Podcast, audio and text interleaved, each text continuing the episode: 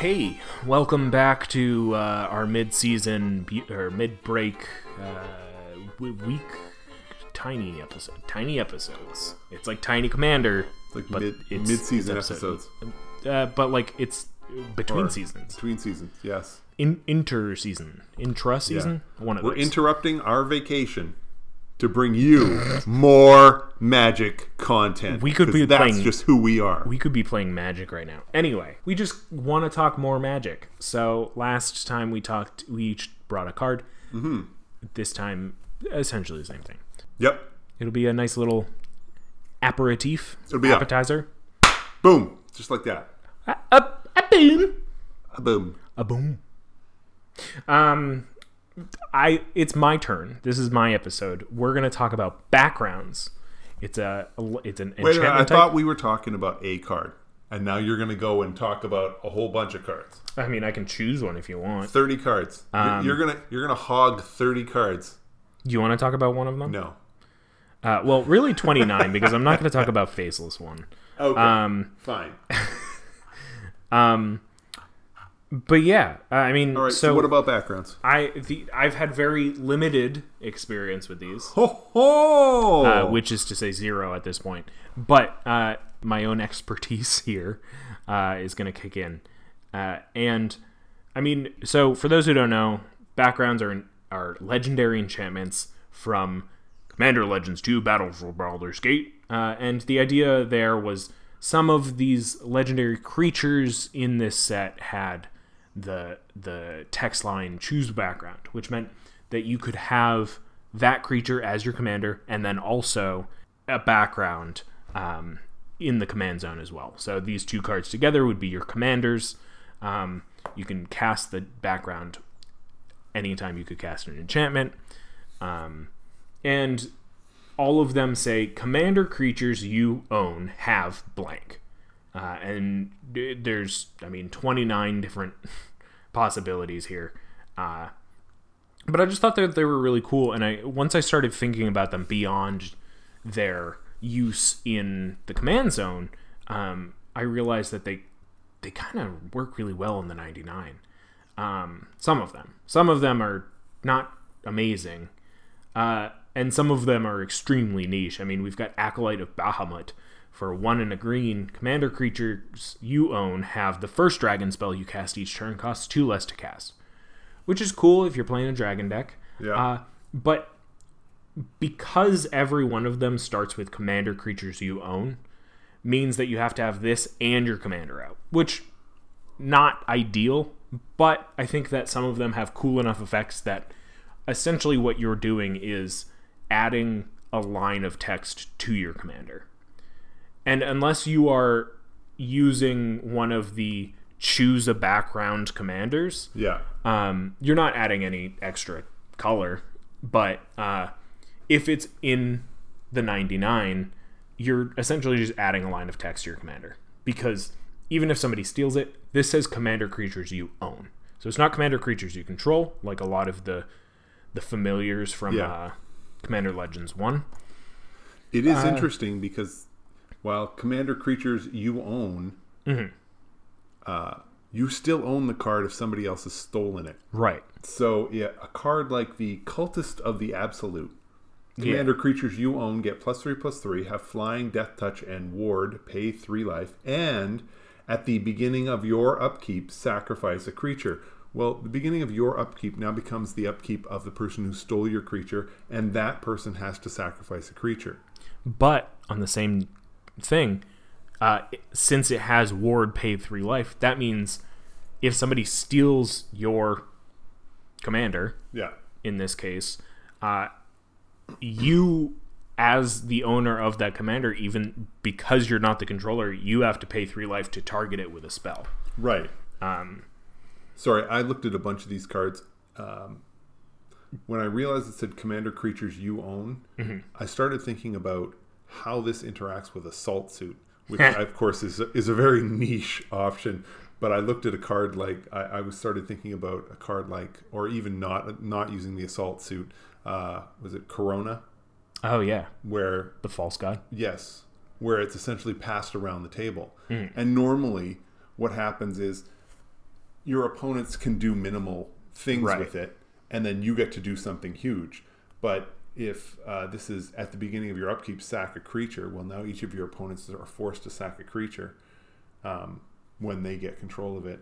Yeah. Um, and you, as the controller of Karona and the one who who is using the Cultist of the Absolute, would know all this and be building your deck accordingly. Yeah, or uh, you know, Tahngarth, which is uh, like essentially on other players' Right. combats, it essentially joins their combat team.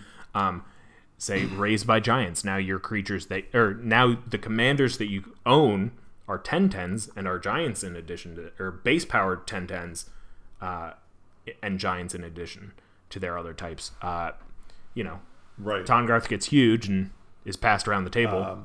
well, so then you've got things like Inspiring Leader, which is two and a white. Commander creatures you own have com- uh, creature tokens you control get plus two plus two. There are easier ways to do this anthem than having this be in your 99. Uh, because sure, it's an enchantment and it is harder to deal with. Nobody's going to use their enchantment removal on this because you also have to have your commander out for it to actually matter. Um, but my favorite, and maybe it's just because it slots extremely well into Laelia, is Tavern Brawler for two a red. Commander creatures you own have at the t- at the beginning of your upkeep exile the top uh, card of your library. This creature gets plus X plus O until end of turn, where X is that card's mana value. You may play that card this turn. So it's red card draw. It makes your red creature that you probably are going to attack with bigger. With Laelia, it gives another plus one plus Right. one counter. Um, Um, I can also see like Tavern Brawler and uh, what was the last? What was the one that we were just looking at? Inspiring Leader. Um, when you're playing with partners, I mean, you know, Oh, yeah. for Inspiring Leader, each of your commanders now has creature tokens you control get plus two plus two. So Oh, now your creature tokens are getting plus four plus four if you've got both of your commanders out. Um, oh yeah, and a heck of a Tavern. Brawler ex- exiles top two. Right. That's so sweet. even if you've got you know it yeah so you're you're doubling up with that. Um, That makes uh, my second uh, favorite even more exciting too. Master Chef. Uh, Master Chef. Uh, it's tuna green, but it says uh, commander creatures you own have this creature enters the battlefield with an additional plus one plus one counter on it. That's pretty cool. Gets around things like Heartless Act, whatever, uh, but also you know big plus one things, especially in green. Fantastic. Uh-huh. And other creatures you control enter the battlefield with an additional, an additional plus one plus one counter on them.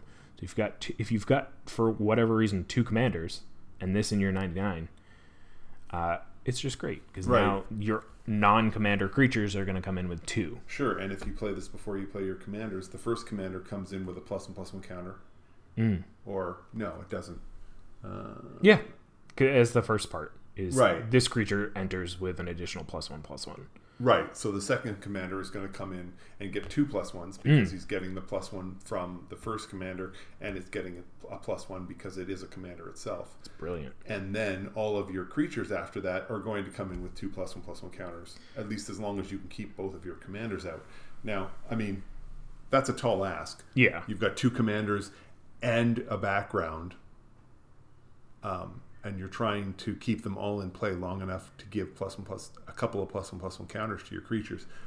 That can get a little tricky. I think they're perfectly un uh, unoptimized for my play. Right. I think they're fantastic, and I'm gonna try to slot them in when I where I can, until something tells me otherwise. I mean, Right. And I like a deck Yeah. that uh, asks you to jump through hoops to uh, uh, to get to a result that isn't necessarily a game-winning result, but it's Yeah. solid. I think I I just think that even like raised by giants, just the the sheer eh, like utility of having a 10-10 as your commander come in and it's a 10-10 is like I feel I feel like it's it's got more than just the attack, you know. If you're playing green, Hmm. uh, 10 10, you'll probably have an easy way to get a plus and plus one counter onto your commander. Mm-hmm. Now you just need to hit twice. Oh yeah. Because that's that's what it comes down to is It's easy to give this thing trample. It's easy to give this thing even like I've slotted this both into both my Gruul and my Jund deck. right. It's easy to give them both uh, trample, double strike. Right. Uh, it's it's kind of ridiculous, Yeah. um, and I I don't think it's you know too much to ask. I don't think it's like this crazy Christmas land. I think it's just you know a single card in addition to your commander. Right. It's a nice little benefit. Right. And I mean, we're still talking about this as though it is not in the command zone. Mm. You know, these are we're just treating these as part of the 99. Yeah. So it isn't as though we're saying, "Oh, raised by giants." Okay, so what are the you know what are the commanders that we can run with this? We're not looking at that. We're looking at it as as an enchantment. Yeah. Period. It's in. It's part of your 99. Is this worth running? And I mean, sure, there are there are going to be scenarios where they're not, because some of these cards are not particularly overpowered. But there are times when it is worth running. Why not? Yeah. So, Um. Yeah.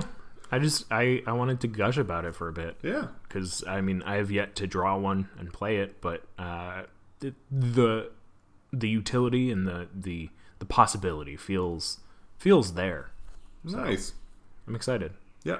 Um, we'll be back next week with whatever Bruce decides to talk about. Um, meanwhile, stay chill, uh, especially where it's mid July.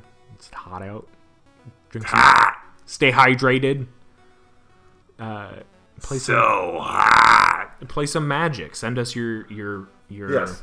your best magic story of the past couple months. And as always, thank you so much for listening. We're Temple of False Pod, where our decks are not optimized, but our plays sure is sacred fun. I'm Andy. Uh, I am the background for this episode, also known as Bruce. Thank you for listening. May your fifth land be the temple. Bye. Wait, wait. Before you go, I uh, just wanted to say thank you for listening. You can reach out to us via email at falsepodmtg at gmail.com or on Twitter at falsepodmtg.